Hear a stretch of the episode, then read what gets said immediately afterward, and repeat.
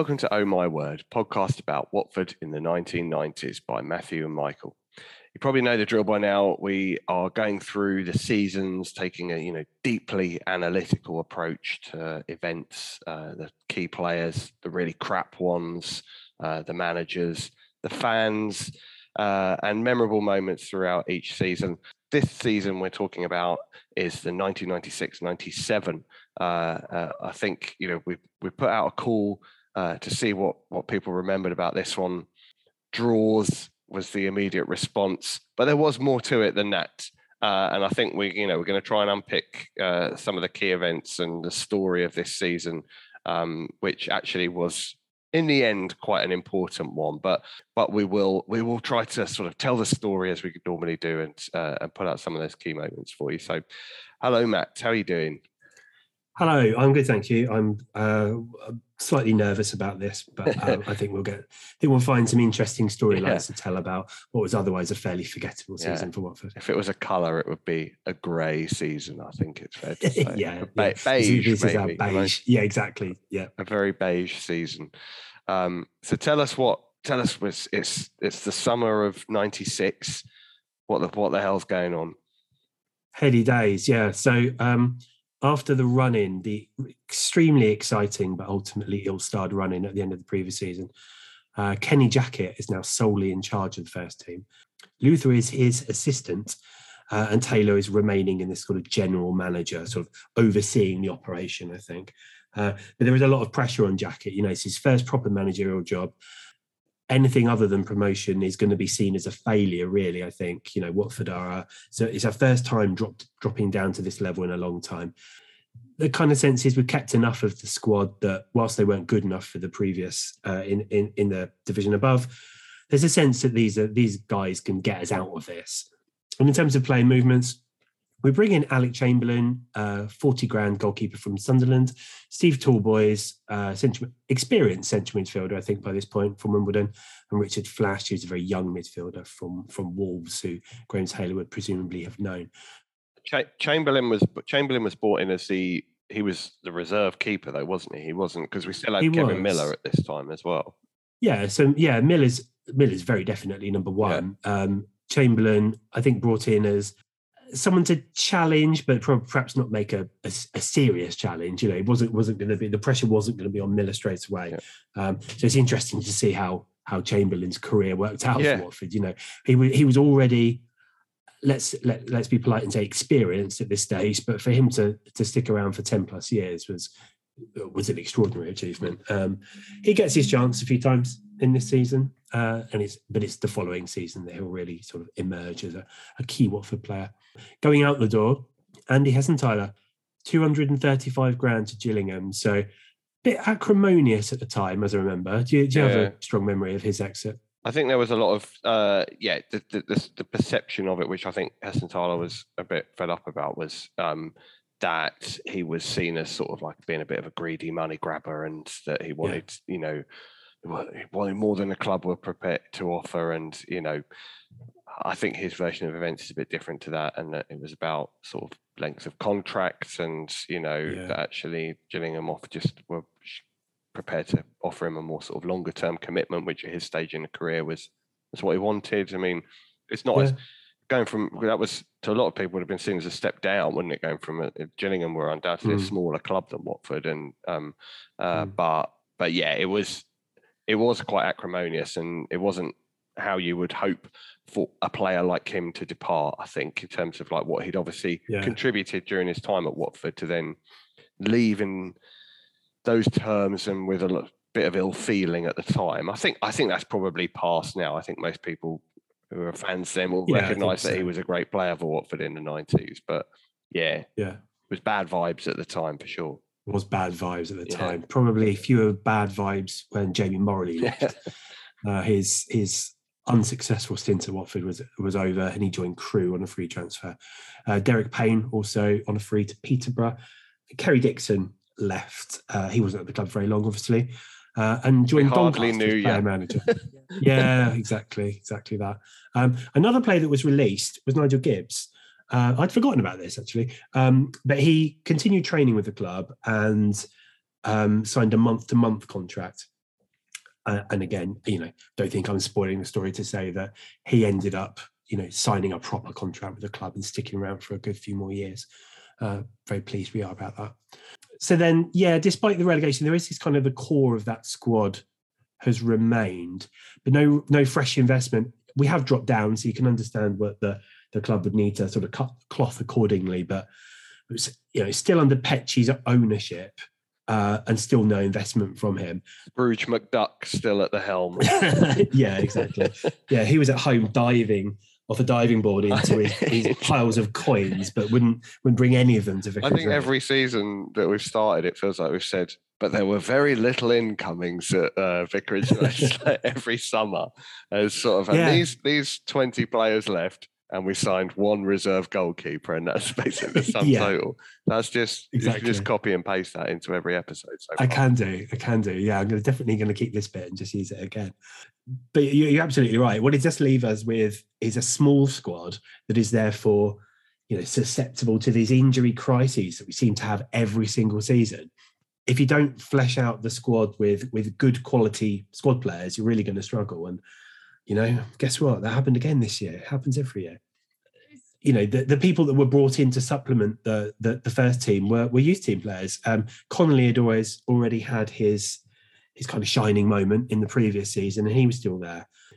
And this season sees the emergence of Gifton Noel Williams, uh, Wayne Andrews, Clint Easton, Darren Ward, and Paul Robinson also play a decent number of games each. So these are these are players that would hang around for various amounts of time, each of them, but uh, it, you know in their Watford careers. But this is where they all got their start. Speaking of younger players, Robert Page is is now kind of firmly established as a, a first choice centre back, and he's named as captain after Hessenthaler's exit. So this is kind of a bit of a rejig in the central defence, just in the pecking order more than anything else. You've got Millen and Page, who are seen as, I think, the the primary two. Jackett plays around with a with a back three at the beginning of the season, and Steve Palmer is involved there. But then you've got David Holdsworth and Colin Foster, and they're they're they're pretty out of favour for a couple of reasons. But yeah, Page has kind of leapfrogged a lot of them uh, and is installed in captain. You know, people, I think people could see at the time what a mature player he was, kind of wise beyond his years. So, you know, looking back, it's no surprise to see that he was named as club captain at 21. It doesn't seem strange at all. Yeah, but it's still a, it's it's pretty remarkable, isn't it, to be named captain at that age? I think it's not, it's not, it doesn't happen very. Oh, often. it is, yeah, yeah. I just think with the benefit of hindsight, it doesn't seem quite so strange because of the career that he's yeah. gone on to have. But yeah, certainly at the time, you know, that would have raised a lot of eyebrows. Yeah, yeah, yeah. I mean, it, it, I guess it's just the you know managers can obviously see certain characteristics in a player, and it was was he evident in Robert Page that he had those sort of leadership qualities. Obviously, must have carried himself very well in the dressing room at quite a young age to be able to, you know, the, the, be the alpha, I guess, of the group at 21. Yeah, exactly. Like, there's a lot of yeah, senior pros yeah. in that team. There's a lot of like play, guys who played a lot of football. You know, you think of like players like by that stage, you had players like Tommy Mooney, Gary Porter, Craig Ramage, etc. Like they're all, you know, Kevin Miller they'd all played a lot of games, uh, uh, you know, in in the first division and then the second yeah. division. And you've got a 21 year old as captain, but and taking orders from this Welsh kid. Yeah. Well, we'll we'll come on to see how that works out um, uh, over the next few seasons, I guess. Um, we will indeed, yeah. So, so kind of just to to kind of like sum up the squad, I think you know we've got some good defensive options. Like last season, the the, the midfield is industrious and workmanlike, but where's the creativity? Uh, and and up front we've got we've got Devon White, but other than that, we've got some decent finishers, but not a lot of kind of creativity and presence kind of in forward areas. You know, David Connolly and Kevin Phillips, when fit, can be relied upon to score goals. But but who who is making the chances for them to score those goals? Connolly is now a full international as well. He broke through obviously at the end of last season and got his chance with Republic of Ireland over the summer. And what would they be wearing? They'd be wearing the same home kit CTX uh, are coming to replace Blaupunkt as a shirt sponsor. I'm kind of tempted to just start mocking up some audio ads for some of these sponsors and just slipping them in as if there are podcast sponsors and can try and imagine what CTX would uh, would want to say as their brand messaging. Uh, but they also appear on the away kit, and this is the the AC Milan away kit, the the red and black vertical stripes with with white shorts. So I think kind of joining the dots now, following on from our, our last episode with with Pete Fincham and thanks everybody for the great feedback on that. We really enjoyed having Pete on, and it was great to hear his stories. I think this season gave Pete and a number of fans like him an opportunity to tick off a load of grounds they'd never been to before. I went to a couple of away games this season, and it was a relatively eye-opening experience. Um, in the early 90s, before the Taylor Report, before some of these grounds were modernised, there were some terrible grounds in the top divisions, um, but there are some even even worse ones lower down. What was your match going experience like this year, Michael?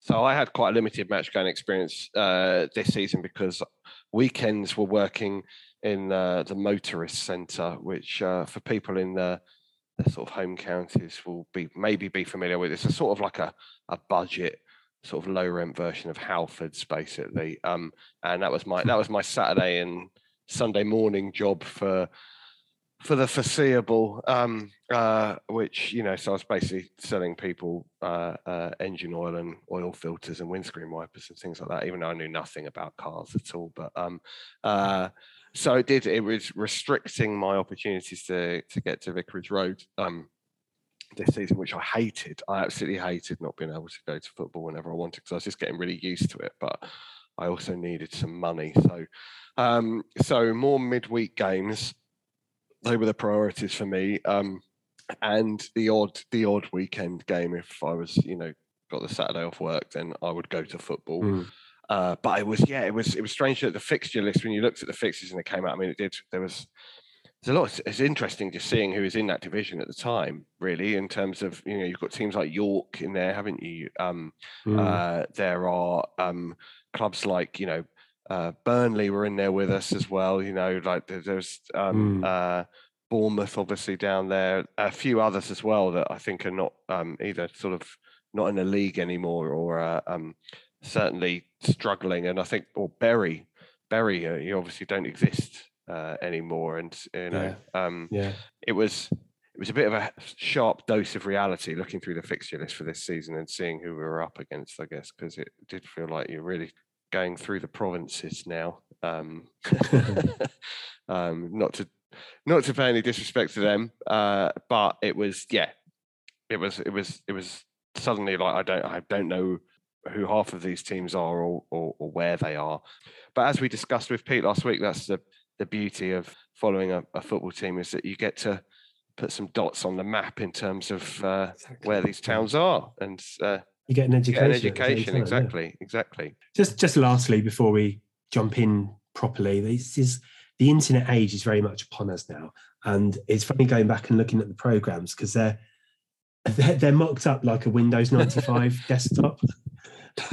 each of the pages is its window and it's got kind of well it essentially looks like what the watford observer website look, looks like now kind of all these like ad sections and pop-ups yeah. and things like that kind of With cascading windows top. on top yeah. of each other exactly all these kind of like modals and pop-ups and stuff it's it looks horrible um but but look very futuristic at the time I remember. I think they weren't the only people to do that. I think that was a bit of a thing at the time. Sort of. Oh, yeah. it absolutely was a thing. Yeah, yeah. This was a kind of one of the you know prevailing cultural aesthetics. Yeah, make your written content look like it's digital. Basically, it was because uh, um, that's what everyone really wants. Obviously. Yeah, we all want a, a side program. Outside of football, just very briefly in terms of broader culture stuff, this is um, Oasis played Knebworth this summer before the season started, which was kind of a I was big there. deal for. Me. Yeah, I thought you might yep. have been. How did that uh, go for you? Uh, as far as my like Oasis gig going went, that was definitely like the worst Oasis gig. Um, it was not. It, it just like it was a big event, but it wasn't it yeah. wasn't a particularly good gig, but it was very like it was extremely 90s because it was a bit like a sort of one day festival because you had uh, the Manic Street Preachers, Ocean Colour Scene, Chemical Brothers, and Prodigy. Yeah. I think were there as well. So it was a it was good. They were all probably all worth seeing more than Oasis on that day, who I think were off their yeah. heads and did not play a particularly good show. But did you, have you seen the documentary? I haven't Super, yet. Has no. Supersonic? I've seen Supersonic, but they now brought out like a Knebworth live uh, film yeah. as well, which I haven't seen yet. I'll get around to watching it at some point. But Yeah, uh, worth watching that. I think uh, the prevailing wisdom now is that Oasis probably should have called it a day then. Yeah. uh, they they didn't. Some some would say earlier, Yeah. but um, anyway, um, the Spice Girls also. We saw the birth of the Spice Girls around this time, and TFI Friday. I've forgotten about TFI Friday. This is kind of this is Brit Britpop the the program, Yeah. isn't it? Um, and lad culture as well. Lad code, exactly that, exactly that, and uh, and Trainspotting was released as well around the time, around the beginning of the season. Kind of uh, a fun film that me and my friends went to watch. Certainly was a fun watch. Yeah. yeah. Do you want to get us going in the season then, Michael? How are we doing at the beginning of it? Yeah. So as you said, reasonable expectations going into the start of the season because of the, you know, just well, they just always are when you've been relegated. You always think, well, we weren't good enough for for that league, but we should be good enough for this one. Headed down to the south coast. It was a sunny, sunny August day down in Bournemouth, our our lovely friends Bournemouth. We didn't have quite the um, intense rivalry and loathing that we have with Bournemouth now. Uh, uh, certainly, I don't remember it that way anyway. But we did go down there expecting to get a result at Dean Court, and we did on the opening day, two one, thanks to uh, David Connolly and and Devon White, the big man little man partnership. Uh, nice sunny day, uh, and Watford played a three-four-three formation, very sort of revolutionary from from Jackett. They're trying to obviously trying to make them a bit more dynamic. Um, uh, we'll see how that works out over the over the next few weeks. It was followed by three defeats with no goals scored. So Mhm. um, so the new formation taking a little bit of uh, uh, fine tuning and bedding in. I, I think you know it, it- the other thing to note from that opening uh, few games is uh, David Connolly injured his hamstring uh, in the third game of the season and would miss the next ten games. So uh, immediately, as you mentioned, like the, the, the concerns about players getting injured uh, and the strain that would put on the squad. Connolly, I think, would have been expected to hit the ground running after a decent end to last season where he scored Mm. a few goals. You'd hope that at this level he'd be a bit of a handful and and you know be scoring quite regularly, but he's out. We really needed him as well because Yeah. Phillips is out injured. He's out for yeah. I mean, Phillips is just For a long out, time. out of the equation. He's he's not even you know a consideration at least for the first half of the season really. So um, so Connolly is expected to carry the burden of the goal scorer, and he's out for ten games. So um, so that is not a great start. Uh, after those three defeats, they get a bit of a, an upturn in form again uh, with uh, several wins on the bounce in league and cup. And we start to see a few different goal scorers getting involved, trying to pick up the slack. I think it's worth noting um, Wayne Andrews during this early stage of the season. So here's Mm. another youth team graduate, incredibly quick. I remember about Wayne Andrews, Yeah. like really, really uh, rapid acceleration, very, very fast. Um, not all could sometimes sort of look a bit uh, uh, get a bit closed out of games and s- struggle to impose himself. I think a, a, a bit, but he was very young and, and raw, and so we're still sort of learning. The, the, the finer arts of uh, forward play at this level, uh, where things could get a bit rough and, and dirty. But but he's he scores a couple of goals. I think a particularly good one was um, during a run of, uh, of five victories um, uh, in league and cup was an away game at Notts County. Uh, Tommy Mooney scored a brace, um, so and we were two 0 up, pegged back to, to two all uh, in the last ten minutes, and, and Wayne Andrews scores a really well taken winner in the in the last minute where he sort of holds off the defender on the run and manages to sort of angle his his finish past past the goalkeeper, and things are looking. You know, not it's not a bad start considering we dropped down here. The opening few games uh, were, were, were- not great, um, uh, and we were really struggling for goals. But then having sort of swung that around again and got a few wins on the bounce, we'd, we'd seen off Walsall in the League Cup after losing the first leg and got through to the next round, uh, and then got a few victories in the league at home and away. Jackett had abandoned fairly quickly his three-four-three. I think uh, the the great experiment um, had been concluded to be a failure fairly early on, Mhm. so we went back to a good old-fashioned four-four-two. But we won four league games in a row after a, a, a pretty um, uh, unimpressive start, and um, and had gone up to to second. So overall, you'd say that's that's not a bad return on your your first few games of the season as we sort of motored through September.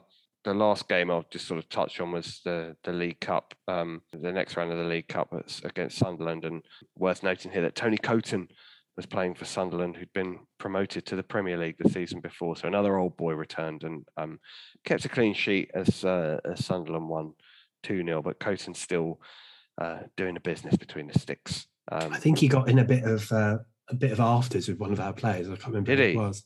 Yeah, I think there was a bit of. I mean, it might it might have just been absolutely nothing and just a just a bit of verbal or something like that. Okay. But I can remember the crowd kind of having a moan at Coton and then just kind of forgetting about it immediately afterwards because it's Tony Coton. Fair enough. Fair enough. So yeah. So then, Matt, tell us sort of where we went from there. Well, you've you've taken us through to where are we? Kind of mid to late September. Yeah. Uh, a few wins, a few losses, no draws though.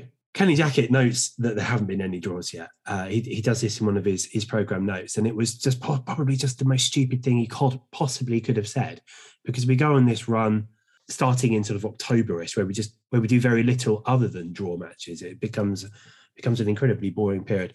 Um, that Peterborough game was unfortunate because we lose three players to injury. Um, two of them are quite serious. Wayne Andrews goes off injured. Ramage goes off having torn his knee ligaments, and Gary Porter goes off with uh, was later diagnosed as a broken leg, which means that that's the last game that Gary Porter plays for Watford. He was released from his contract at the end of the season, so bit of a shocker. Yeah, yeah, he, he, wouldn't have planned it to have ended like that. I mean, he didn't have a good season in the previous season in um, 95, 96. But I think we can we can look back on Porter's Watford career, a long Watford career. Uh, you know, there are obvious highlights, the hat trick uh, against Bolton being one of them, but you know, a good servant to the club. You know, it, it it kind of had to fill in at left back in the later part of his career, and he absolutely was not a left back. But you know, a great left-sided player, generally brought some creativity to the team and was was a good good on set pieces as well. Yeah. So I've got nothing but good things to say about Gary Porter, really. Yeah, no, agreed. Just uh, yeah, a bit of a shocker to have a, an injury treble like that in one game. And yeah, particularly two of them. You know, you'd, you'd be expecting on form, you'd be expecting Ramage and Porter to be starting every match, mm. and for them to have long, essentially long term injuries. That's it doesn't bode terribly well. We play the second leg of the Sunderland game next, and this is notable because 16 year old Gifton Noel Williams uh, comes on. He's on the bench, he comes off uh, to be our youngest ever player. And kind of really the the creative spark in the in the team now with with Ramage and Porter is Gary Penrice, which probably isn't a great place to be. Uh, Penrice, you know, does okay actually in this season because he has to. He's the only player that can be relied upon to have any sort of I think guile and creativity in that that that area of midfield where he's where he has to play. Um, he's no longer playing as a striker, but we don't play a formation where he can kind of sit behind the strikers either. So he's very much one of the two in central midfield, uh, which you would never would have expected when we have when we first signed Gary Pen, uh, Gary Penrice back in the day. But he's there and he's got to do a job, and he kind of ends up do, doing it relatively well. We play Preston at the beginning of October, and that sets us on the start of a 22 game unbeaten run in the league. So bear in mind we're sixth at the time, so you'd think that that 22 game unbeaten run is going to end in they're just handing us the championship trophy there and then, but it didn't quite work out that way. Around this time as well, I, I mentioned earlier about the rejig of the um, central defensive sort of hierarchy, if you like, and having not appeared all season, David Holdsworth is sold uh, to Sheffield United for 450 grand. So I think that's if he's your essentially your fourth or perhaps even fifth choice centre back in the third tier to get 450 grand for him it, it is great. I mean, he's he's he's joining a bigger club. Let's make no argument about that. You know, it wasn't just because of form that he was being left out. There were there were contract disputes and and the fact that he probably did want to want to make a move anyway. Uh, but Colin Foster is also put on the transfer list at this time. So, you know, he'd, he'd done so well when he came in, and then his form kind of tailed off. I think. I think his his lack of pace caught up with him somewhat, and his positioning kind of let him down a bit. Uh, and and by this time, yeah, he's he's more or less out of the picture. Um, there was a Watford Observer interview with Taylor around this time, and he says, "What you see is what you get."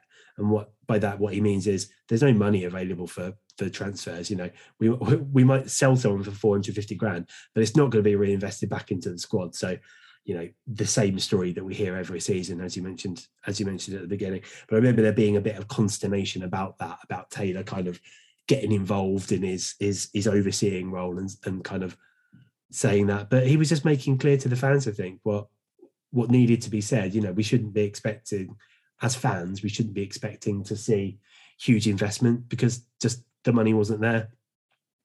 We end this period kind of the end of October. We we draw against Luton, and it's um, the fifth draw in a row. And I was there at this match, and I remember Dominic Ludden got injured very early on, and he was replaced by a 17 year old Paul Robinson off the bench for. I'm fairly sure that was his debut. But my abiding memory of it is it's him walking on the pitch and kind of looking at Keith Millen next to him, and Keith Millen's going, "No, you need to stand there. Like you know you need to you need to do this. And he's kind of you think that robinson would have this stuff you know he's obviously been playing football all of his 17 years most of his 17 years. But yeah the i don't know if the moment was too much for him or not but he he acquitted himself well. Um we drew the match one all. Paul Showler scored a pretty powerful goal for luton. They took the lead with about 15 minutes to go.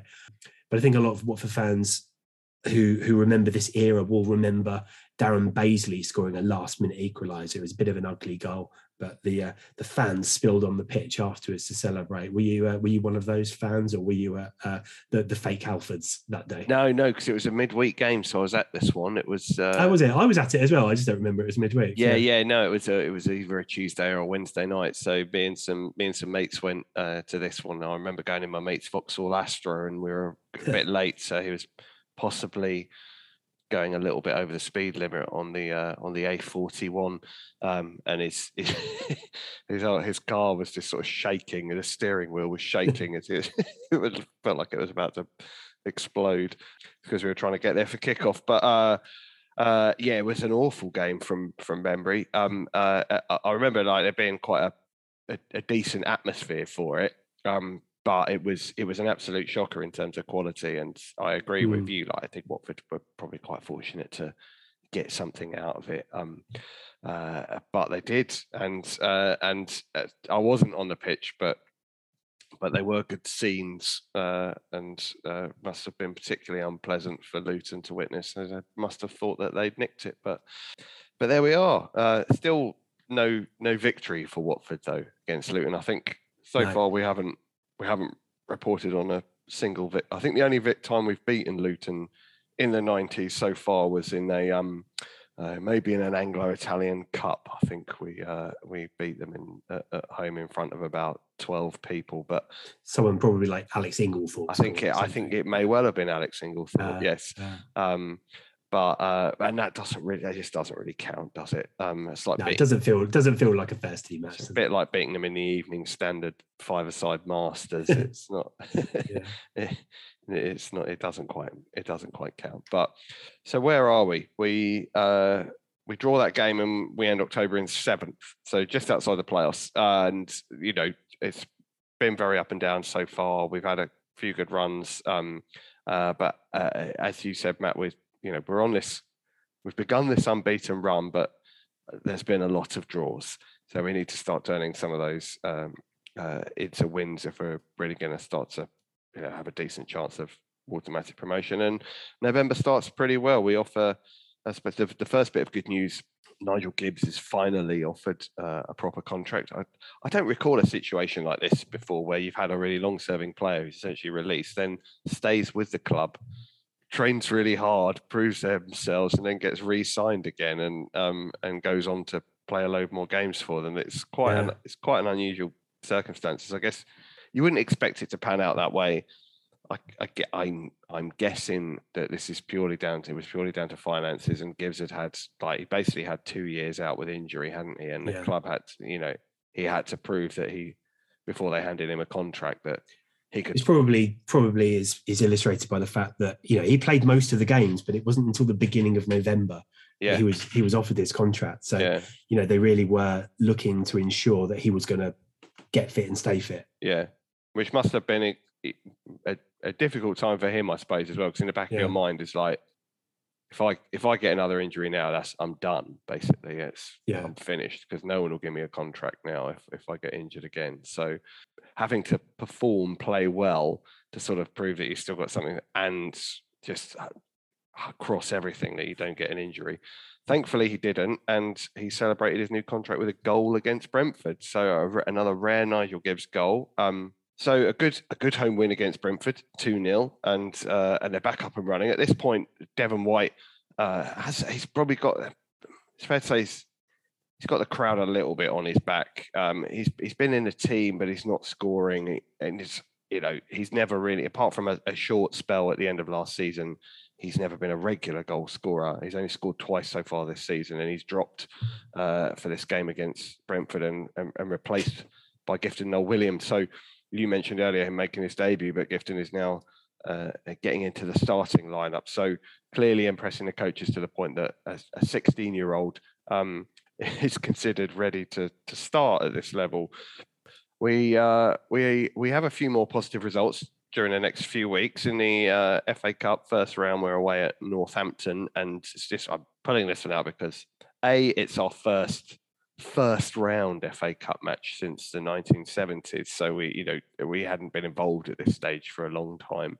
Um, uh, uh, but also because it was won by a very sweet left-footed curler from Darren Bazeley. Um, he sort of cuts in from the touchline and send a swooping one right into the, the top corner. And uh, I think this game was on TV as a, one of the televised first round matches because I remember I remember seeing that that that goal from Bazeley flying into the net.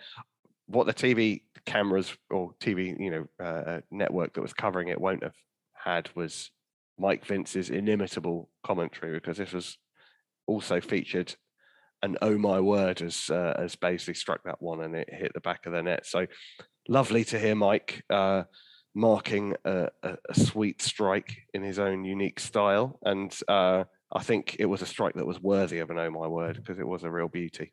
We move on. We move on. Uh, uh, we faced Wycombe Wanderers.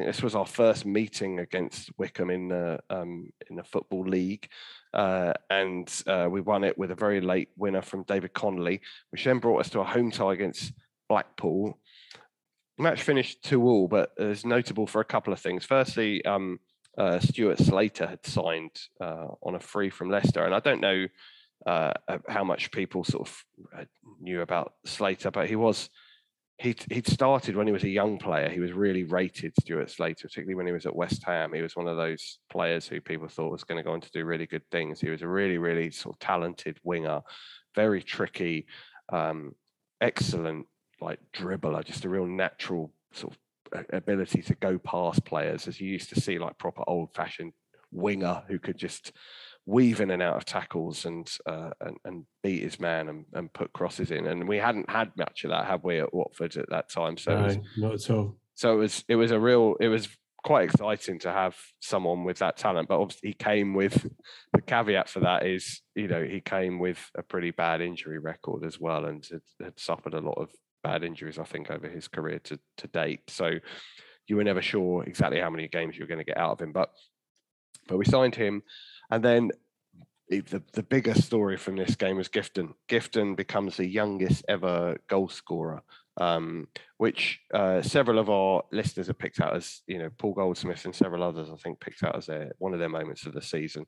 A fantastic moment for, you know, one of the, you know, the great young players of this era um, to to get on a score sheet age 16 it was you know a bit of a bit of a scrappy goal but he a, a smart finish in the end he sort of latched onto a loose ball in the box and smashed it home so um, yeah he'd had some chances in the in the matches yeah. running up to it hadn't he some good chances as well yeah. so obviously like absolutely delighted for him to to to, to finally break his duck yeah absolutely um, that followed uh, uh, four more draws in the league, though. So that was uh, that was the first of five uh, consecutive draws in the league, which um, is is not great. They just couldn't. They just couldn't win matches. They either the goals were the real problem. There was just you know a lack of cutting edge up front. I think um, for Watford at this time, lots of very boring games.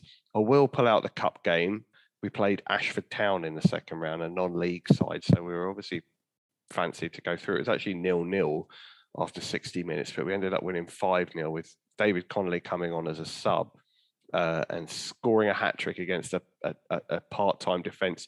I believe this was the game where he was famously quoted afterwards as saying, I have nothing to prove at this level, which irked uh, uh, many fans uh, uh, in hindsight who, you know, obviously went on to um, have a bit of a reputation as having a bit of a big head and believing he was a bit, you know, better, better than Watford. But um, but he did score a very smartly taken hat trick, and we needed his goals at the time. So um, we'll talk about Connolly some more towards the end of the season, I'm sure.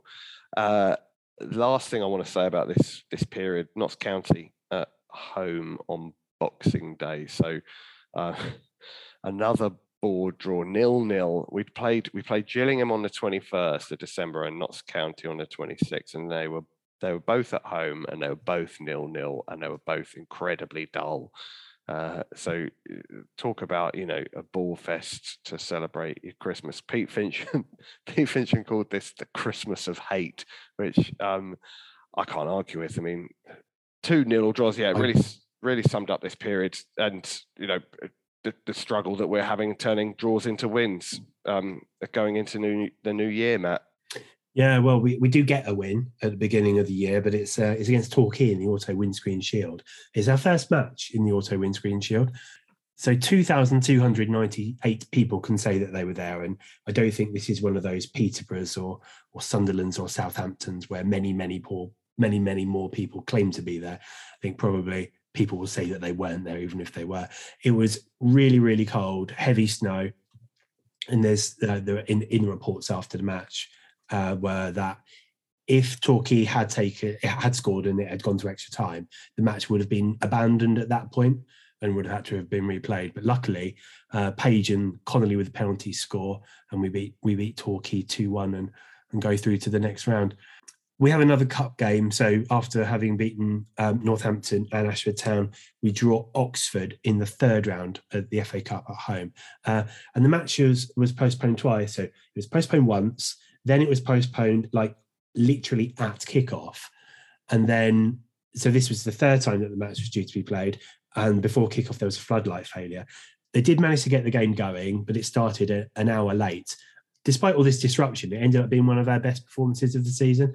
Uh, I enjoyed Devon White's goal; it was good, kind of not what the sort of goal that Noel Williams would would go on to sort of claim as his own. You know, good chest control, picking the ball out of the air and turning around and, uh, and, finishing into the corner.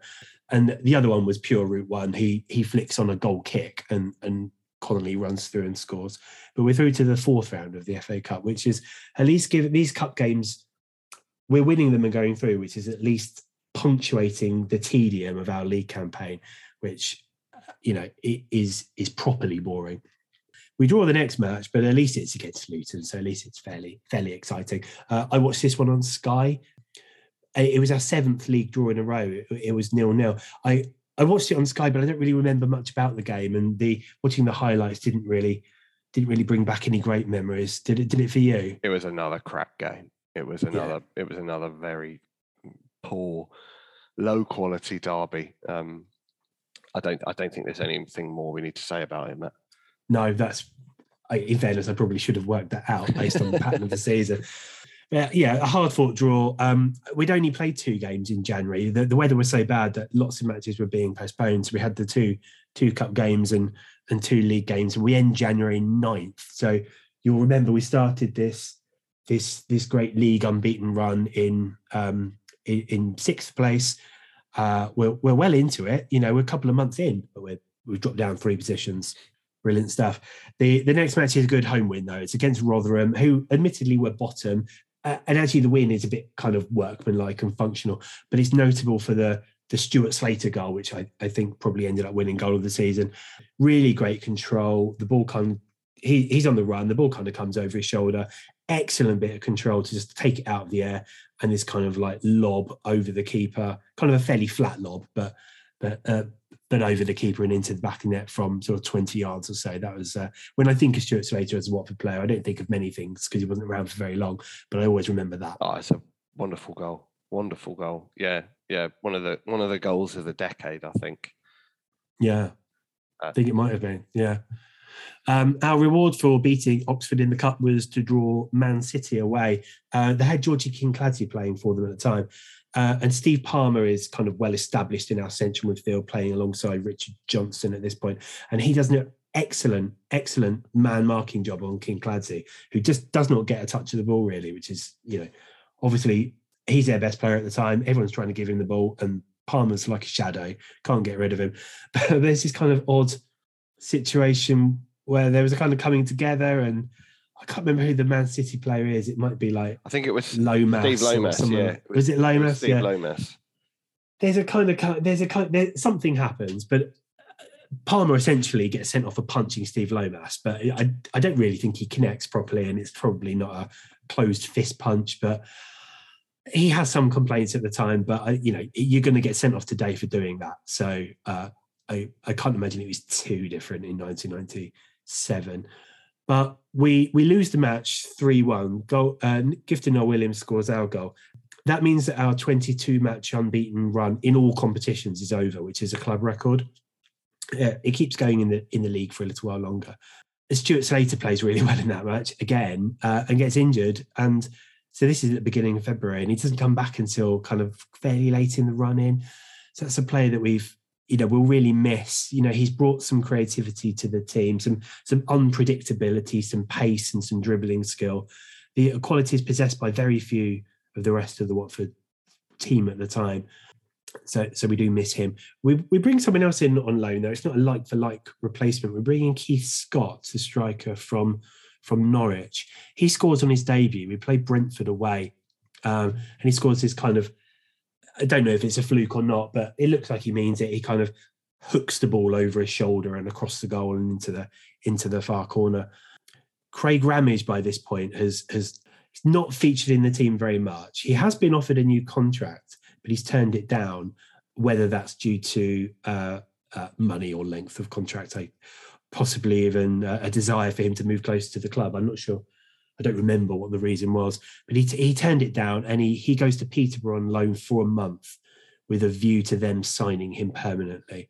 Uh, at this early season, we're just not missing him. You know, he hasn't no. he hasn't been in form for more than a year and a half now. I think it's fair to yeah. say he had a poor season last season. Again, kind of rescued slightly by that goal scoring run at the end, but but really was not turning up uh, and hasn't done anything of any note this season. So so so he's out the door for a month at least. And also at this time, uh, the, the big football story in the news was that Kevin Keegan had resigned fairly suddenly, as I remember, uh, as Newcastle manager. So he says he's taken them as far as he could, and, and indeed he he brought them up and delivered huge success uh, for them. They were obviously, I think it's fair to say they were unfortunate not to win the league on that occasion where United overhauled them. Uh, you know, had a couple of results gone the other way, yeah. they, they, they would have been fine um, and Dalglish takes over. So Dalglish has obviously worked previously at, uh, at Liverpool and at, and at Blackburn, and now he's in charge of another another decently sized northern club. Yep. Kevin Phillips comes back from injury, so he's had leg and foot injuries that have kept him out all season, and indeed they would affect him to a certain degree throughout his career. But it, but it was really this season that uh, that saw the worst of it. He he is halfway through February before he gets his first game of the season. Uh, this is in the his introduction gives him a taste of the auto windscreen shield as well. We beat we beat Bristol City two one at home with with Wayne Andrews scoring and Darren Bazeley scoring a penalty. So it was his turn by this time. This wasn't a season where we missed lots of penalties like some others, but but certainly some different players had taken them throughout the course of the season. Mooney's taken them, and Connolly's taken one, and and Bazeley here as well. Our reward for getting through that is to play uh, another windscreen shield just a week later. We lose at home to Peterborough. Um, not a great performance. Um, one notable thing about about this cup match, and indeed cup matches in general this season, is uh, in the league matches, Kenny Jackett generally was fine with putting three outfield players on the on, on the bench, but in the cup matches, he was very safety first and would always have a sub keeper our, our two senior keepers were, were, Kevin Miller and Alec Chamberlain. The youth keep, keeper was I can't remember his first name, someone maybe David Rogers or something like that. But he wasn't seen as someone that was ready to come in and and even warm the bench or even even start a match for the first team. So Jackett would would sign these keepers on loan from local non-league clubs, or they join on non-contract basis. So for this Peterborough match in the Windscreen Shield, Kevin Mitchell was named on the bench. Uh, the only time he was ever named on the bench. But yeah, he did it a couple of other times during the season as well. John Sheffield was with us, Paul O'Reilly. So other other players that presumably lived locally uh, or and or were playing for local non-league club. And so that defeat signals the end of our auto windscreen shield adventure. We've made it through to round four, but didn't manage to uh, to crack on into the latter stages of the tournament and there wouldn't no Wembley appearance uh, this season anyway. But we were still going into we're now sort of getting into late February. We're still unbeaten in the league since October, aren't we? I mean, we're we're still um, uh, uh, uh proving to be incredibly stubborn in the league, but not particularly effective. Um, we had our first trip to Adams Park uh, uh, away at Wycombe Wanderers which was another draw, and that was nine consecutive away draws, a league record. So a, a different kind of record to the one that the, the current team has just managed to um, claim in terms of record number of home home defeats. But um, yeah, nine consecutive away draws uh, and another really boring game uh, that finished nil nil but some good news uh, uh, at the end of the month. Uh, home game against Shrewsbury. Kevin Phillips on the score sheet. He scores his first goal of the season on the 25th of February. Welcome back, Kevin. We have missed you. Mm. We have missed you a great deal. Uh, we end February in eighth, a point off the playoffs uh, with a couple of games in hand, and then um, uh, follow that up with a home game against Bristol City. And Phillips making up for lost time, bags a hat trick. Much better performance and just sort of classic Kevin Phillips, really. Just three proper Phillips goals where he's just he's just on the end of things in the box. You know, whenever the ball falls to him, there's some sort of shots that are parried that he then smashes in the rebound or balls that drop and ricochet around and he's there to lash it in. Like he just that's what he was he just knew how to do it, didn't he? Like there's just, you know, yeah they're not they're not special goals, but he was so incredibly good at that kind of that kind of chance, that kind of just knowing where to be, which I know is that yeah, knowing where to be and just so instinctive. I know, and I know that's such a massive cliche to talk about strikers, but he he he did him he, he knew how to do that, and you know he went on to do it very successfully throughout his career. But the run, the long run uh, of unbeaten games, then comes comes to a, a, a, shuddering halt away at Peterborough United on the 4th of March with a, a 2-1 defeat. It's a it's a wet pitch, heavy fog, uh, and it's the ghosts of Watford's past and future that um, that, that are our undoing. Ken Charlery scores the first for Peterborough, and then a, a really unexpected one, Aidy Boothroyd uh, scoring the winner for Peterborough from the penalty spot. So um, uh, a, a, a painful defeat for Watford, although see Boothroyd was um, had had absolutely zero connection with the club at, at this stage, um, and probably was not a, a, player that anyone would have remembered. I certainly had no recollection of Aidy Boothroyd ever playing or scoring against Watford. I know that you did, Matt. So you get your uh, Stato spotters badge for yeah, that one. Thank you. Uh, yeah, well done, hard earned. Um, they lost again at Gillingham, uh, a fairly brutal encounter at, uh, at, Gillingham, really sort of outsmarted, I think, a bit by um, by Gillingham, featuring Andy Hessenthaler, Steve Butler, both scored. So Watford old boys again getting on it. Bit of a there's a bit of a celebration um, uh, from Hessenthaler, sort of like again the muted. There were no muted celebrations again. He sort of wheels away and does some sort of half-assed uh, acrobatics um, uh, hmm. uh, celebrating that goal, but clearly delighted to get on the score sheet. Ian Grant says this is the game where Richard Johnson turned into the midfield general that we love, uh, and he suspects that he learned it all from watching Hesse in this game, which uh, certainly going up against Hessenthaler, I think in his in his pomp for a younger midfielder, you would have learned a, a few things about you know how to play the game uh, for sure. and uh, I imagine it certainly toughened you up a bit um, as a player having to uh, to go up against someone like that. Um, uh, so it was it was a tough one. It was a chastening experience for Watford. That one. Um, Keith got the low man gets on the score sheet for Watford. But that's so that's that's a fairly grim uh, uh, couple of games, which have seen them slip further away from promotion after a, that ridiculous unbeaten run, and they're now looking quite a long way off. They need an upturn in form, and they get it um, with three one nils on the bounce and uh, three goals from Tommy Mooney. Um, uh, he was playing more as a forward in some of these games. Mooney's been deployed in midfield a lot um, through this season. He's been playing okay, sometimes on the left hand side of midfield, and um, certainly had been rarely used as a striker, I think. But uh, but he had weighed in, you know, with quite a few goals over the over the course of the season, um, despite you know coming from midfield. And here he's he is playing playing further forward. Um, he's he's had to because Keith, Scott's returned to, to Norwich from his loan. Devon White has been sold to Notts County. Um, he'd asked to be transfer listed after losing his place in Noel Williams. So, so striking options are are low. Uh, Ramage has returned from his Peterborough loan, but I don't think we're you know at this stage anyone's expecting much from Craig Ramage. I think everyone has accepted that his time at Watford is pretty much done. Um, so so so Mooney weighing in with some goals and the defence doing their bit gives us three wins on the bout, and suddenly we're back up to joint second. And surely, like from there, the playoffs have got to be a nailed on cert, haven't they, Matt? you would hope so. You would you would expect so. From the twenty second of March, second, you would you've you've got to be making the playoffs from there.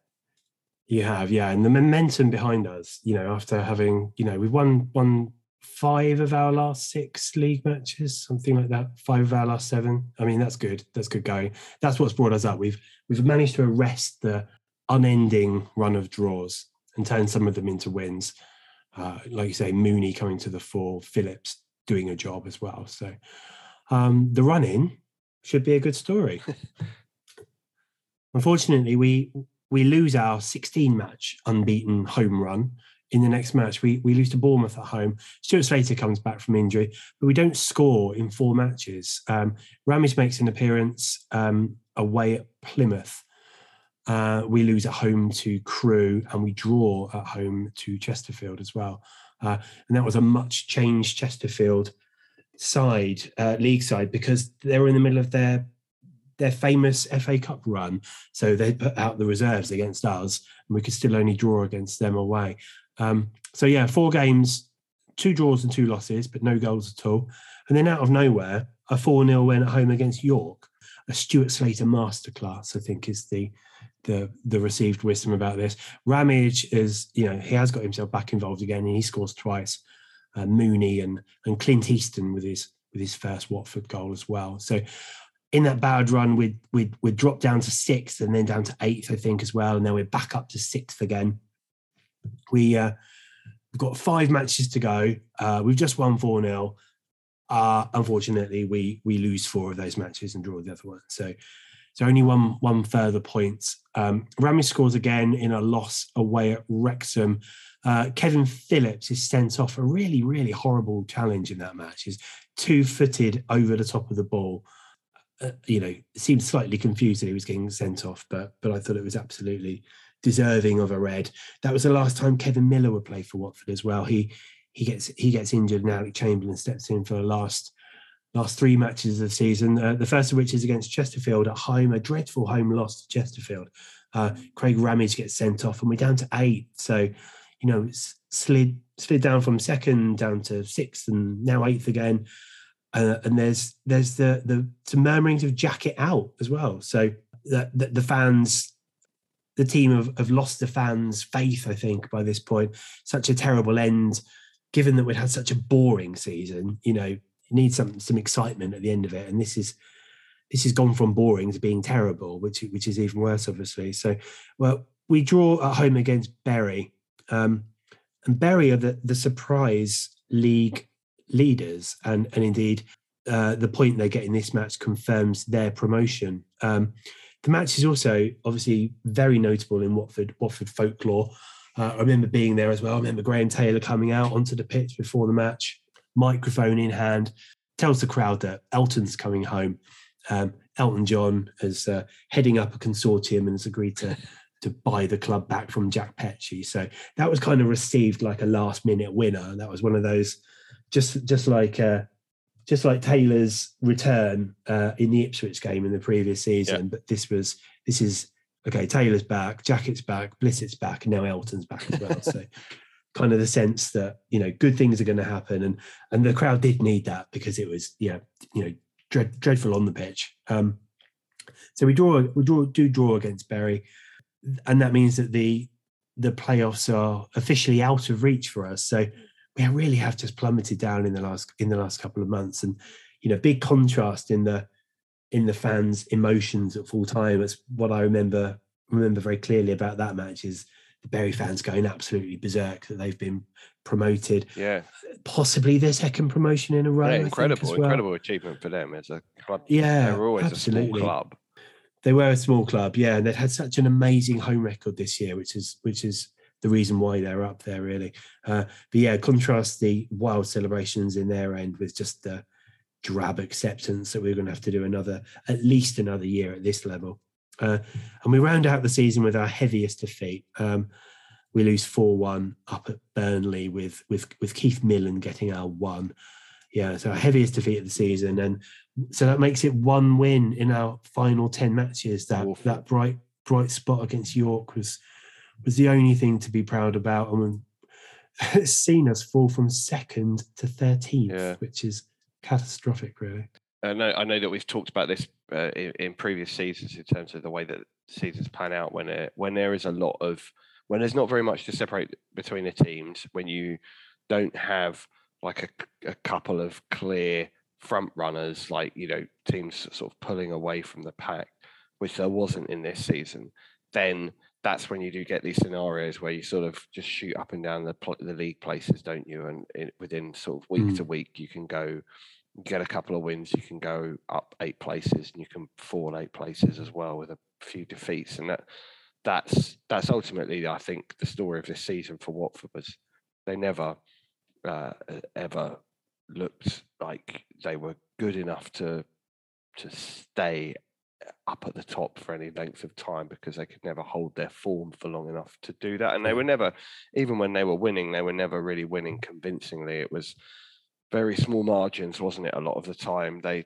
yeah they struggle for goals. They struggle to find any sort of consistency, any sort of consistent style of play, and consistent lineups with injuries, and uh, they they just struggled like throughout because of that. I think to, to, to really impose themselves on this division. And you could look at it the other way and say, actually, you know, having dropped down to go on such a long unbeaten run and to be, you know, up there until late in the season was it wasn't a disaster. Um, but as as fans, it was just yeah, I mean, it was it was it was hard. It was it was hard to watch. I think this season, and it was. I said, I said to you before we recorded it that I had struggled with revisiting this one just because it was it just felt so flat a lot of the time. There's just a yeah. lot of like uninspiring stuff, and you looked at the teams and the team that Watford were putting out a lot of the time. You just thought, God, this is this is hard work. Like, there's not much to get excited about in that lineup. Like a lot of the time, it was they were they were putting the effort in, but there wasn't there wasn't much to get your bum out of your seat, was there? It was no, not at all. It was it was it was it was pretty it was pretty hard work. And uh, you kind of look back at it and go yeah i mean they were never they were never going to be promoted this team. I think if you look at it as it's easy with hindsight isn't it? But there was a lot of shifting on that needed to be done with this season. And i think that's probably the the way that most fans look at it now with you know hindsight was like there needed to be this sort of big reset. And actually you know, we came down with a squad that had, you know, had failed in its objective the season before. And whenever you've got a load of players who've just been relegated and a lot of like senior players as well, then there's inevitably going to be change needed. But you, it's not easy to do all of that at once as we see with Watford at the moment, um, and the current, you know, the problems that they had last time they were relegated from the Premier League, and we'll probably have some similar problems this time. Uh, you know, you have a squad of players, uh, you have a lot of senior pros, and not all of them are going to want to be there. Not all of them are going to be completely committed. Um, some of them you're you're not going to want as a club, or the manager's not going to want anymore. And uh, and then you have to go through the process of trying to move them on and gradually bring new players in and start to change the team and bring a bit more life into it. I think I think if you look at the sort of positives of of this season, then there were some. There were definitely some some actually quite significant positives. I think you know, we talked about him at the start of the season, but Robert Robert Page's emergence, I think, you know, as a as an actual leader, as a as a captain, um, and injecting a bit more something a bit new into that back line and uh, uh, a very, you know, establishing himself as a real popular figure. I mean, it's always great when you have a player coming through from your youth team who actually is then putting on the captain's armband and you feel like they've got a connection with the club. She was always 100% committed from the first time he ever put on a Watford shirt. Um, and he seemed to sort of grow into the role, became a full Welsh international during the season as well. And I think that's that's something that you know Watford would clearly benefit from over the next few years as Page becomes one of their most important players. Gifton Noel Williams, obviously, we talked about, but I mean, a, a, to have it's it's exciting to have uh, uh, teenagers come through who can make an impact in the team when they're when they're strikers and when they score goals. Then that is what really sort of uh, uh, gets you excited when you're going to a game. I think that that's the yeah. kind of player that you want to see coming through your team. And everyone knew there was something about Gifton, I think, from quite an early age. Coaches certainly did. And he had that sort of personality as well. I mean, even just seeing him interviewed in the, the video uh, for this season, and he's he's he's interviewed at the end, and he's got that sort of enthusiasm and smile and yeah, he's got the beaming smile. Beaming smile, and you can tell he's absolutely buzzing, and he's all, but he's also really like focused and wanting to. You know, yeah. He wants it. He's really hungry to do more and to yeah to to to be a success, and um, that that was you know excite you were excited for what was going to come from him because you thought well this guy isn't just a one who's going to come in and out you could tell that he was going to be in and yeah. around the first team now right he, he got his he's got a taste of it and he wants more and of course he featured you know played alongside wayne andrews who wasn't that much older than him no. as well so noel williams and andrews had this kind of distinction of playing up front together for the first team but also you know they they played together in the in the youth team. This is the season that had that great youth team yeah run and, and a big a, a win against a you know a decent Man United youth team. So you know again you know the two of them up front. You know Wayne Andrews didn't have a, a stellar career in the same way that Gifton almost did, um, but at the time you know a lot of enthusiasm, a lot of hope, and a lot of excitement. I think with with with those two, Andrews kind of fizzed around a lot at the beginning of the season yeah. and then kind of I think he obviously tired. Whereas Gifton had the opposite effect. You know, he was kind of introduced fairly slowly, you know, had some sub appearances and then then he got his goal. But then yeah, he re- just essentially replaced Devon White, didn't he? And yeah. was a was a fixture in the in the in the 14 from that point onwards. Yeah, absolutely. I think I think of the sort of players who already had first team experience, um, the the positives probably, as I mentioned, Tommy Mooney. I think he was starting to add mm. more goals to his game. Certainly contributed quite a few this season, which is probably a hint of you know what was to come from him and the fact that he hadn't you know he hadn't lost his eye for goal i think because he'd been uh, almost i think players like mooney could be a bit of a victim of their you know enthusiasm and versatility sometimes at, um, uh, certainly in their early years at watford because coaches would just put him in any sort of position to sort of do a job because yeah, because you knew that he could.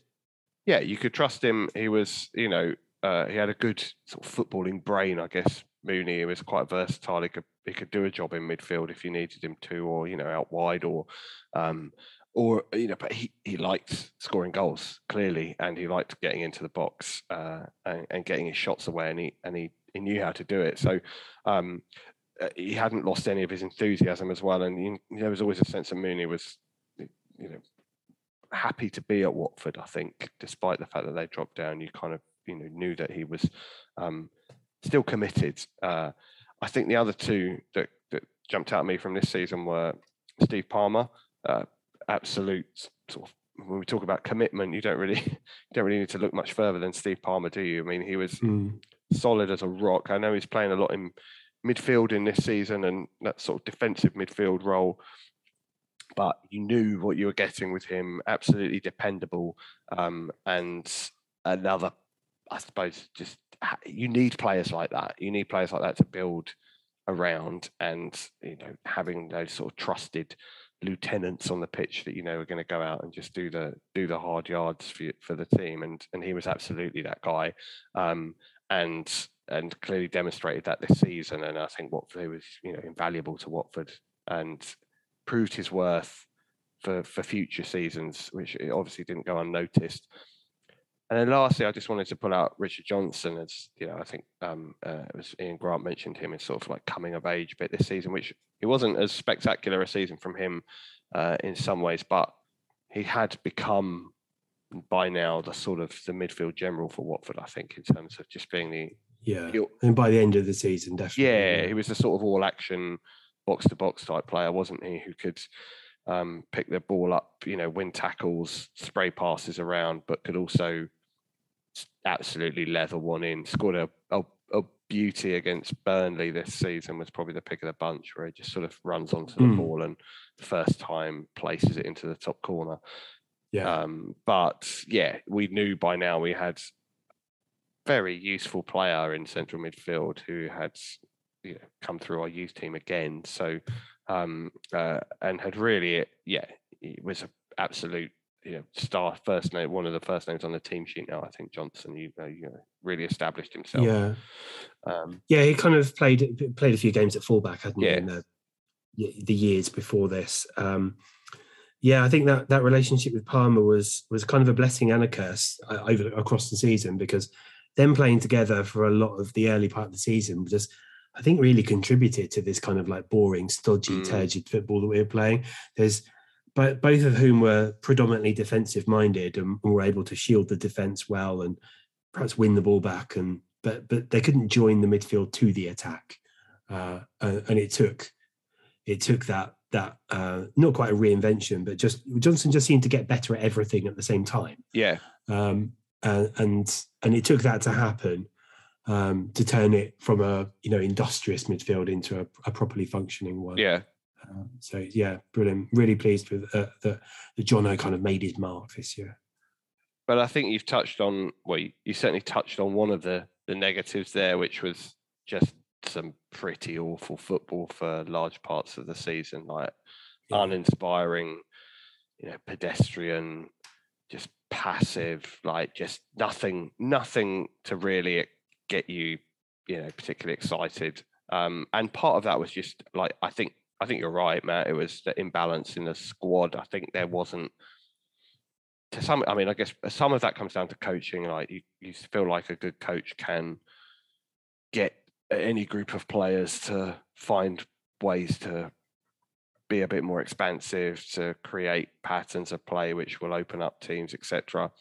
Kenny Jackett, like, had some good qualities, but that wasn't him. He was not going to coach a team to do that. Like, he would coach a team mm. to be resilient, to tough it out, and to hang in there. But he wasn't going to turn a bunch of sort of fairly defensive minded players into you know a, an attacking force. I mean, he just it was it was it was not it was not for the job for him um, in that regard. He wasn't helped by the injuries that he had to to first team players and his inability to call on what would have been like some of the most talented attacking players in the division by far if they'd been fit. I mean, if you look at uh, uh, Phillips, Connolly, and and Ramage, like if we'd had those three fit and in form for the season, then you you would have high hopes of us scoring a lot more goals. I think than than we managed because they are clearly talented players, and at that level, you'd expect them to deliver. But Hmm. They either weren't fit or they were woefully out of form. I mean, I think Ramage, you already said he'd sort of had to write him off. He'd not he'd not been right for a while. He'd had injuries as well. Um, and the problem with Ramage when he got injured was that you never felt like he was probably you had to you had to lower your expectations of how quickly he was going to recover yeah. from that injury. Uh, it's fair to say he had a bit of a reputation. Uh, whether that's fair or not, with with with Phillips, you know, we knew at the start of the season that he was out for the foreseeable, which is a real shame because he would have done. I think Phillips would have done a bit of damage at that level. Like if he'd had a, if he'd had Yeah. more time, if we'd had, had him in the team for longer, he would have scored goals. There's, I think there's there's Well, I mean, he came back and scored those four goals in two Yeah. games, but that was, That it. was it. You know, he didn't score any other No. goals. But you know, it's didn't, didn't play much outside of that that spell. So, no. but yeah, no, I absolutely agree. He was, you know, with the right foil, would have been absolutely tailor made to be, you know, top scorer in that division. I would imagine. Yeah, yeah, and they just struggled with those striking options again. You know, Keith Scott coming in made a bit of a difference, but then they couldn't sign him, and he went back um, uh, uh, to his parent club, and uh, you know, it's the same old story a little bit. Just sort of trying to search for a, a solution. The the benefit of that is that it gave Gifton his opportunity to start getting minutes in the first team, although he wasn't at 16 necessarily. You, you wouldn't have ideally planned to have a 16 year old starting as your main centre No. forward towards the end of the season. And then David Connolly, David Connolly's uh, final season at Watford, he, I think, I, I, I felt a bit disappointed by this season. I was expecting him to, you know, be getting like 20 goals at this level, given the sort of reputation that he had given himself to some extent. Um, I just, I just expected more from him. I know he also had his injuries, but I just felt like there's a talented player in there. You'd hope that at this level he was going to ask teams more questions than he did, but it always again just felt like he was in a bit of a sulk, like a few other players when he wasn't. He was sort of waiting for things to happen for him, and that yeah, that whole I've got nothing to prove at this level did nothing to help him. I think in terms of the perception that fans had of him at that time, in terms of whether or not he was really committed to the to the cause, and ultimately, I think as a fan, that that does matter. Like it's it, might just be you know uh, hot air and um, uh, it, it might be nonsense, but you have to feel like the players want to be there and that they're really trying. And if you don't feel that, whether that's true or not, like, but it does it does color your impression of them, and it certainly colored. I think my impression of that season with David Connolly. I just I expected more from him, and um, for whatever reason, uh, we didn't get it, and and it was you know that was it for him. Um, his his contract was uh, was running down, and he was angling for his move, wasn't he? So, um, uh, but a bit disap- bit disappointing having broken in and scored all those goals the season before. Would you ever? Would, were you a, under as underwhelmed as me? I think so. Yeah, I mean, I, I can. I think more than more than other Watford fans, I can kind of forgive some of the silly things that he said. Yeah, Uh, he's he's 18. Um, Deborah looked about 15. Not that that, that makes any difference. Um, he- you know, I think he was excited about what he thought he would he he could do in his career, and and didn't see that that sticking around at Watford was was going to be the quickest way to to to get to the top. Uh, yeah, I think he said some foolish things, and clearly, you know, didn't didn't apply himself in the way that we hoped that he would Mm. so the succeed the season ultimately wasn't wasn't a success but yeah he got that big move didn't he so uh, fair play to him I, I i don't i don't hate david connolly the way that some Watford fans do i kind of don't really think much of anything about him no, no, he wasn't there long enough to really have. A, and you know, he came through the youth team. You hoped that he would do great things. He had a few good moments, and and then he was gone, and that was you know that was it. I think.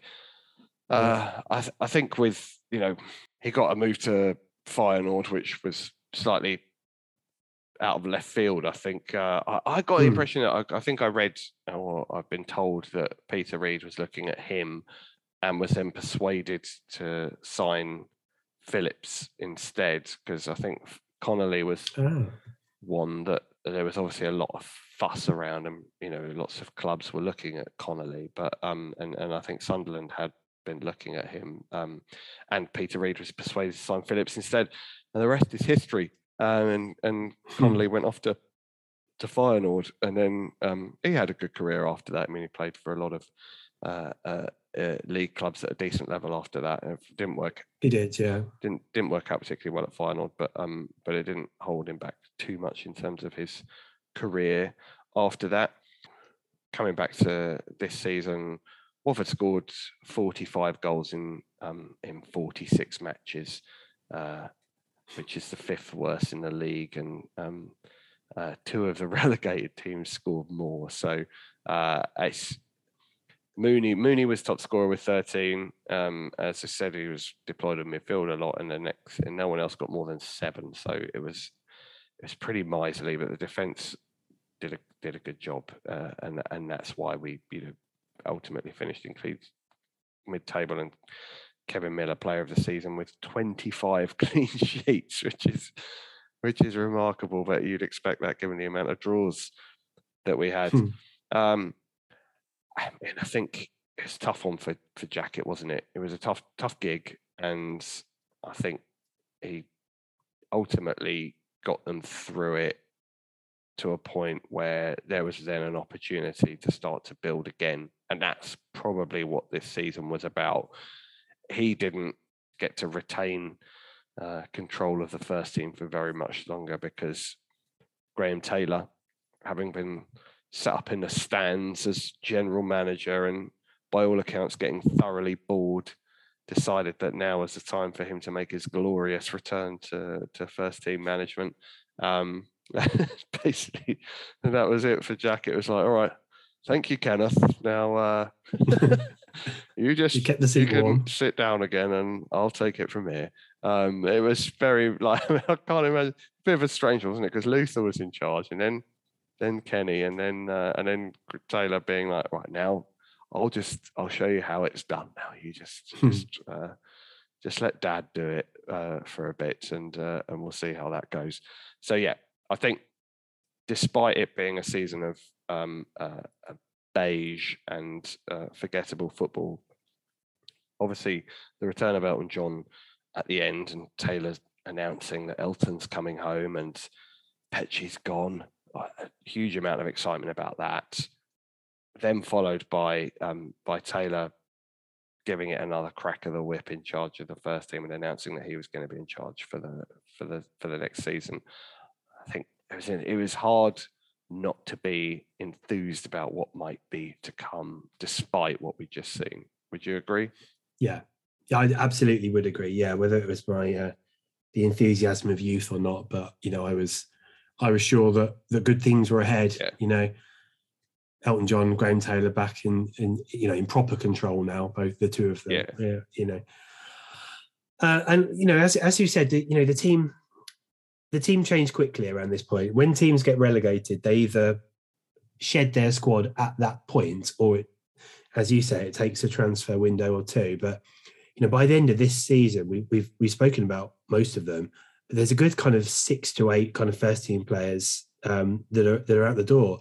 This kind of Glenn Roeder team has, has disappeared like in the space of a season.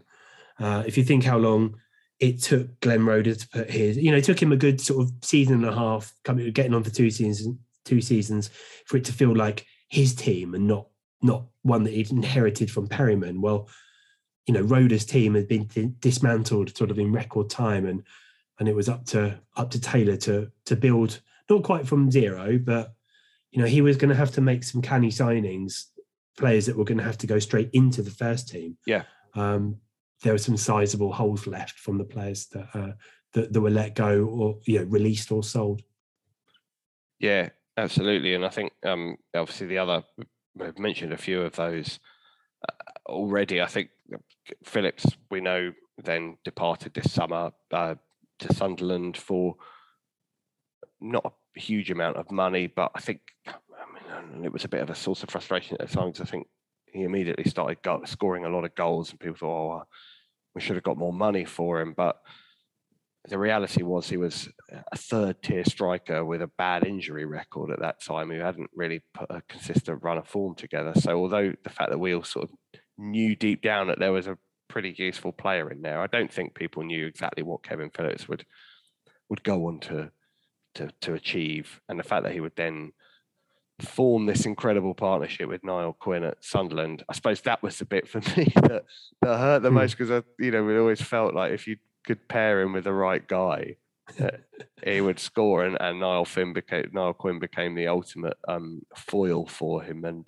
uh, and boy did they do some damage together um, in in the first division and in the Premier League. So, um, uh, but you know, a, a, terrific signing for Watford, ten grand from Baldock or whatever it was. Um, uh, uh, scored some scored some good goals for us. Ultimately, we didn't get the best out of him because of injuries, and uh, uh, he went on to have a great career. So, um, so we're part of part of his story.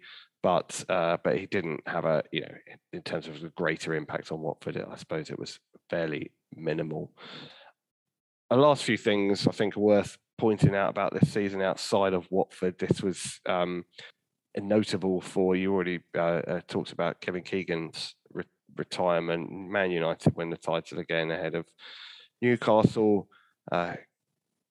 Uh, Eric Cantona announces his surprise retirement at the age of 30. So um, uh, that was a bit of a, a, bolt from blue. Obviously, had a very troubled uh, uh, career, but had you know achieved his sort of peak years at Manchester United, and then out of nowhere called it a day. And and the other thing that I really sticks in the mind about this season, Middlesbrough, they they got relegated uh, from the Premier League, uh, despite reaching both cup finals. And this is the season where they would have they would have stayed up, uh, but for a three point deduction um, which they got from uh, basically they just failed to complete a match against Blackburn, um, and they, they didn't get it postponed with enough notice, and so they were docked three points for it, uh, and that's what got them relegated. So um, uh, uh a real sickener for Borough. Lastly, I think you know culturally, in terms of where we are now, as we sort of look ahead to the the final stages of in sort of final third of the decade. Um, this was this is the, the the summer that you know the end of this season marked the uh, the end of the Conservatives' long period in charge, with Labour winning the general election in May, with a landslide majority, and Tony Blair becoming prime minister. Uh, can you remember that, Matt? I don't remember the specific moment of it happening. No, Not, it's that's that's. Are you still a bit gone. young? A bit young for um, that, or you just weren't interested at the time? No, I, I, was interested. I just don't have a strong memory of sort of the result being announced or okay. anything. I think my my memories of that era uh, of that era have um, have just become imprinted on my brain uh, from watching television stuff, and you know they're, they're false memories of, not not actually my memories. Yeah. But I do remember the great kind of enthusiasm uh, in the country for for this this political change, and uh, it, it just interact with, interacted with and, and matched up with so many other things that were happening in in sport and in culture and stuff like that. It, it just felt it felt unstoppable, I think, at the time, um, and just felt like it was just something that was destined to happen. Yeah, I, I remember it because I was uh, I kept over at my mate's house. So it was at the sort of end of we're getting towards the end of our school years, uh, A levels, and uh, I'd we'd I think our mates have been playing in their sort of end of season game. Um, uh, the local, our, our, mates playing for a local team, and so we'd gone to watch that, and then everyone had gone around someone's house afterwards for some beers, and then I'd gone to get my mates. And I remember him waking me up in the morning and, and telling me that um, hmm. uh, what had happened, and we were like, "Oh, does this mean like everything's going to change?" Because just because because it's all we'd known like i'd been born yeah. Margaret thatcher was uh, come to power i think when i the year i was born and then uh, just all i'd known was conservatives being in charge so um so it was a big deal. It was a big deal just the fact that someone else was was going to be in charge um and it felt like a real like uh, seismic moment at the end of at the end of uh, that season um, uh, obviously, we're towards the end of the decade, but um, uh, yeah, it was it was something I think at the end of that at the end of that season, as we're sort of looking looking forwards uh, and feeling, you know, that change was afoot. Change was afoot, indeed. Yes, I think that that kind of brings us to the end of our look back at 96, 97. Uh, a season probably best forgotten in the most part, but but hopefully we've brought to life there some of the more interesting storylines uh, on the pitch and off it that that made it an important season in Watford's 90s. So um, I think that's it from me. So thank you very much for listening. Thank you to you, Michael. Thank you. Uh, we'll have another episode coming up very soon. If you have any memories of any of the seasons yet to come, or or indeed any any thoughts about Watford in the nineties more generally, then please keep them coming to us. We're on Twitter at Oh My Word and, uh, and we love to get involved with that sort of thing and and and hear some of your memories and your stories and, and your Watford nineties. So uh, thank you very much, and we'll see you next time. On the left foot and in. Oh my word! And an old boy comes home to haunt.